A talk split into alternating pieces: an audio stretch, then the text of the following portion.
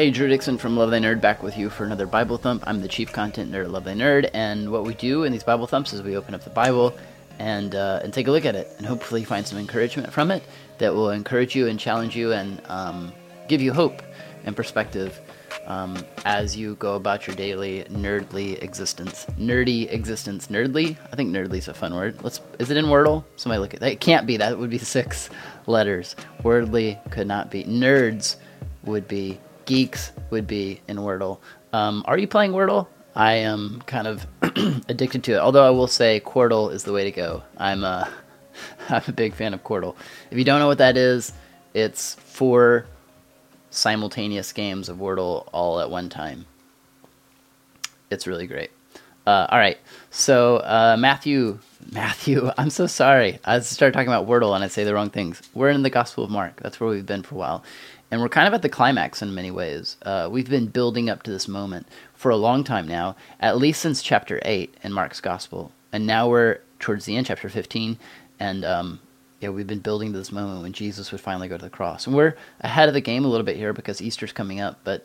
Um, I still think there's never a bad time to talk about the significance of Jesus' suffering and death, and ultimately then the hope that follows of his resurrection. But we're not going to get to the resurrection today. We're just going to talk about the, the crucifixion of Jesus. And I want to challenge you to join me in something that I think we need to work really hard at as followers of Jesus. If you're a follower of Jesus, you probably have this problem. Um, the cross of Jesus can become really commonplace. Uh, we wear necklaces of it, T-shirts, uh, bumper stickers. Um, we sing songs about it all the time in church.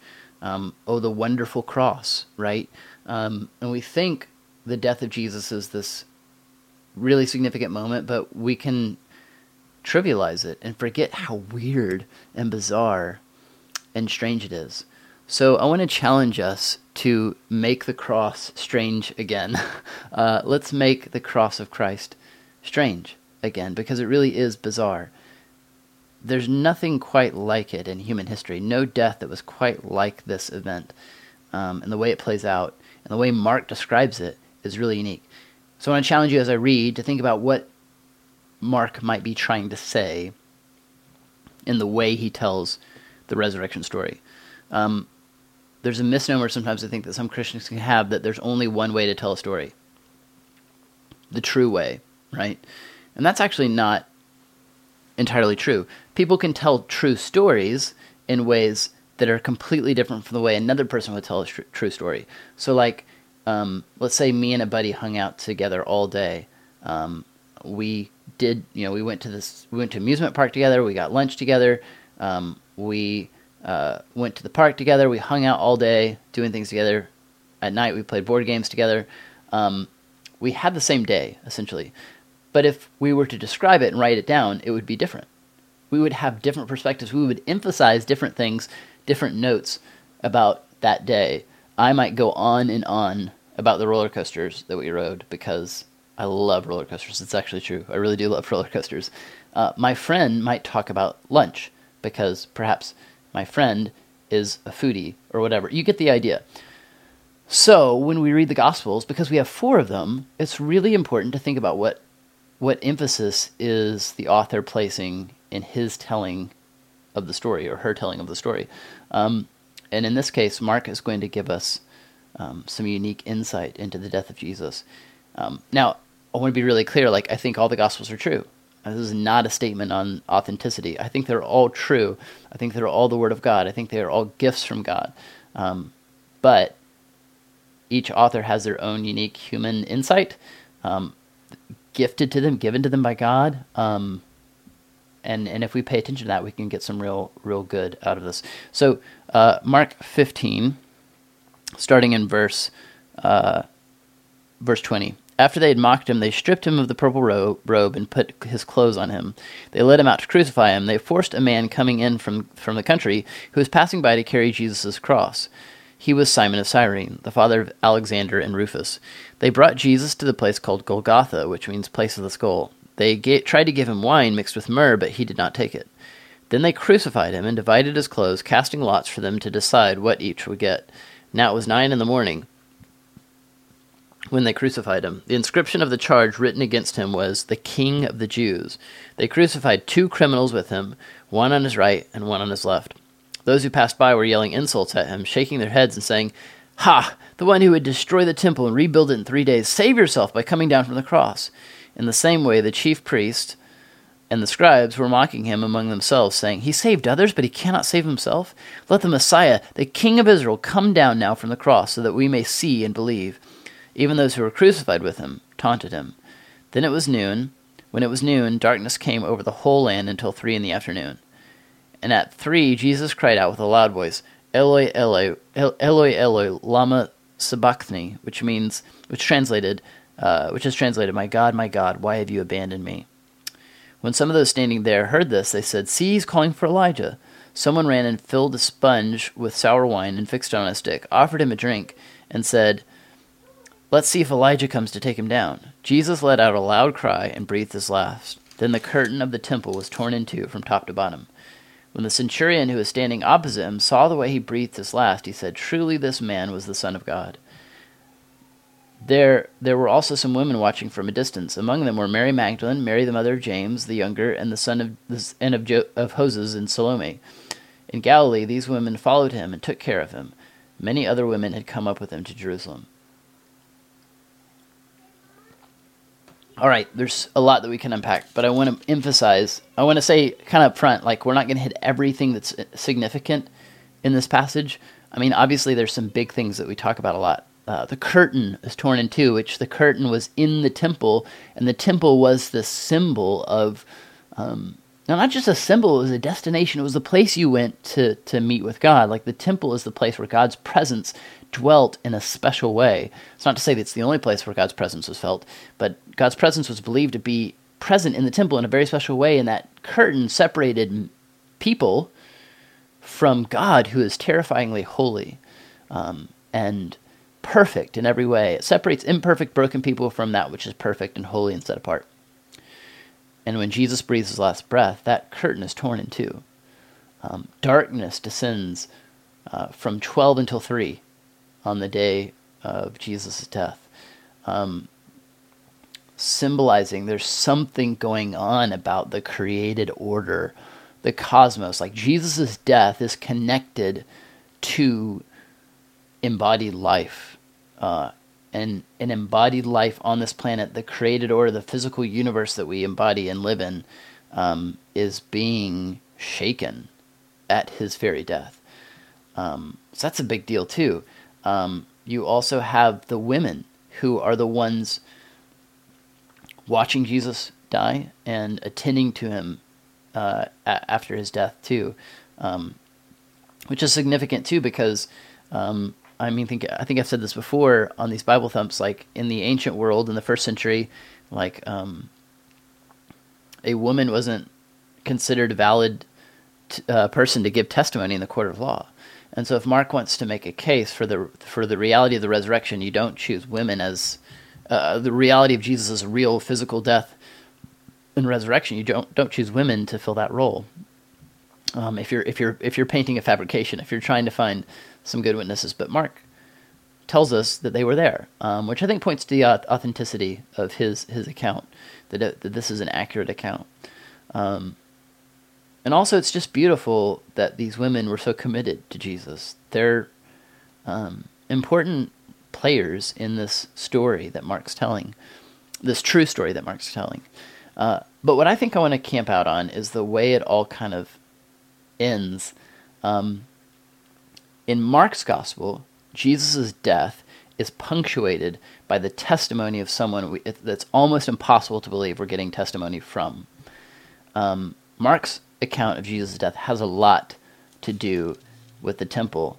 Um, remember what Jesus had said uh, previously about the temple? He had gone into the temple and thrown tables over and cast the money changers out. He like tried to stop the sacrificial offerings in the temple that were going on for a time. Um, it was an act of judgment against the temple, and um, like here, that is brought up by those who are mocking Jesus. So the religious leaders pounds on that, right? Remember, you said you would destroy the temple and build it again in three days. Like, save yourself from the cross. Like, why can't you do, if you could destroy the temple, why can't you, you know, if you would cast judgment on the temple, this super important place of worship and symbol of God's favor upon the people of Israel and his presence among them, if you could do something about that, like, can't you stop yourself from being crucified? Um, and remember, remember when Jesus cast the money changers out and threw the tables over in the temple, what did he then say? Do you remember? He said, Jesus said, uh, he quoted Isaiah, and he said, My house is to be a house of prayer for all nations, but you've made it a den of robbers. So he's saying that something about the way they're doing temple, the way the temple's being run, was actually like oppressive and exclusive and um, and harmed people outside Israel. So the nations, right, were being excluded and being looked down upon by the way the temple was being raised. Um, in other words, like outsiders were being judged and treated poorly. And so here, that very idea is brought back up. And the Pharisees and the religious leaders are missing something really beautiful that goes on in the cross. Um, and that's that it opens up a way to God for people on the outside, for people on the outs, for people on the margins, for people who feel like they don't belong, for nerds like you and nerds like me, for people who felt often in church that, like, there's not a place for me here. Because look who is amazed and drawn into life with Jesus at the end of Mark's account. It's a centurion. And remember, if you're a Jew in Jesus' day in the first century, if you were an Israelite in the first century, you saw Rome as an enemy of God. Like, anytime Israel was under foreign rule, um, in captivity from another nation, that was viewed as um, as evidence of, of God's judgment. That was views viewed as like there's something you know we're not right with God. Things are not okay. Um, and and anyone who was um, and so like for for the for Jews in the first century, many of them saw um, the Romans as the enemies of God that needed to be overthrown. That's what they were looking forward to. That's the kind of king they wanted Jesus to be, and that's why casting lots for his clothing and the crown of thorns and the inscription that says the king of the jews like all those things are meant to mock jesus and say to him you are not really king like there's no way a king could be crucified in this horrific way by the way crucifixion was a horrific way to die horribly painful and also um, it was reserved for the most vile criminals right because it was a way to really like completely degrade and humiliate. Like, there's no more degrading and humiliating way, really, um, to die in the first century than by crucifixion.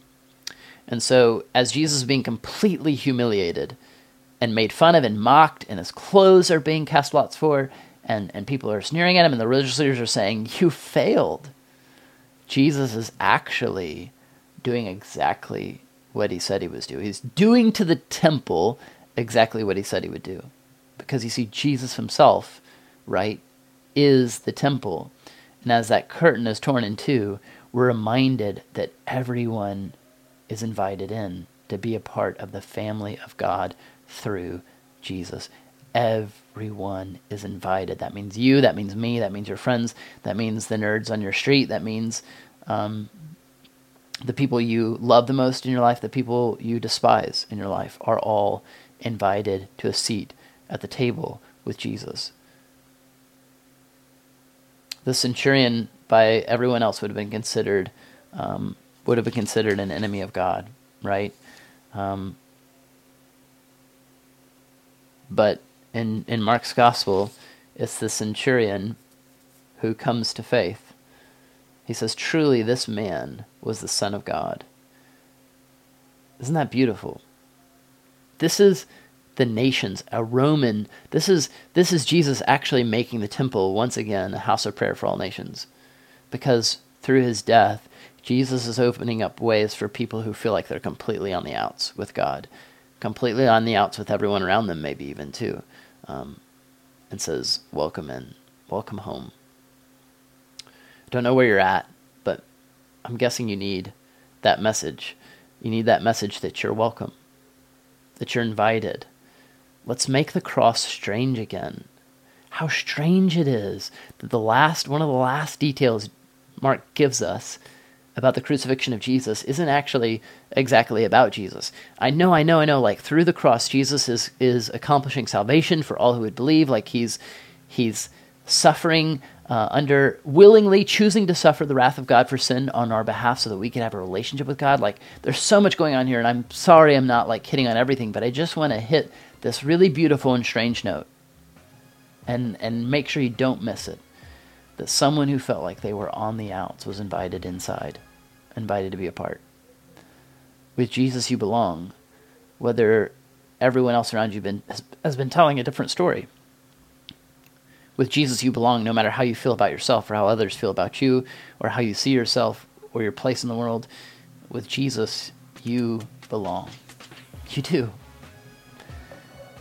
And I love how Mark tells his story because it reminds me that I belong, that I have a place with Jesus, and that He has a future, a beautiful future for me, full of purpose and, and kingdom life and focus and, and dignity. Thanks for your time. We'll see you again next week for our next Bible Thump.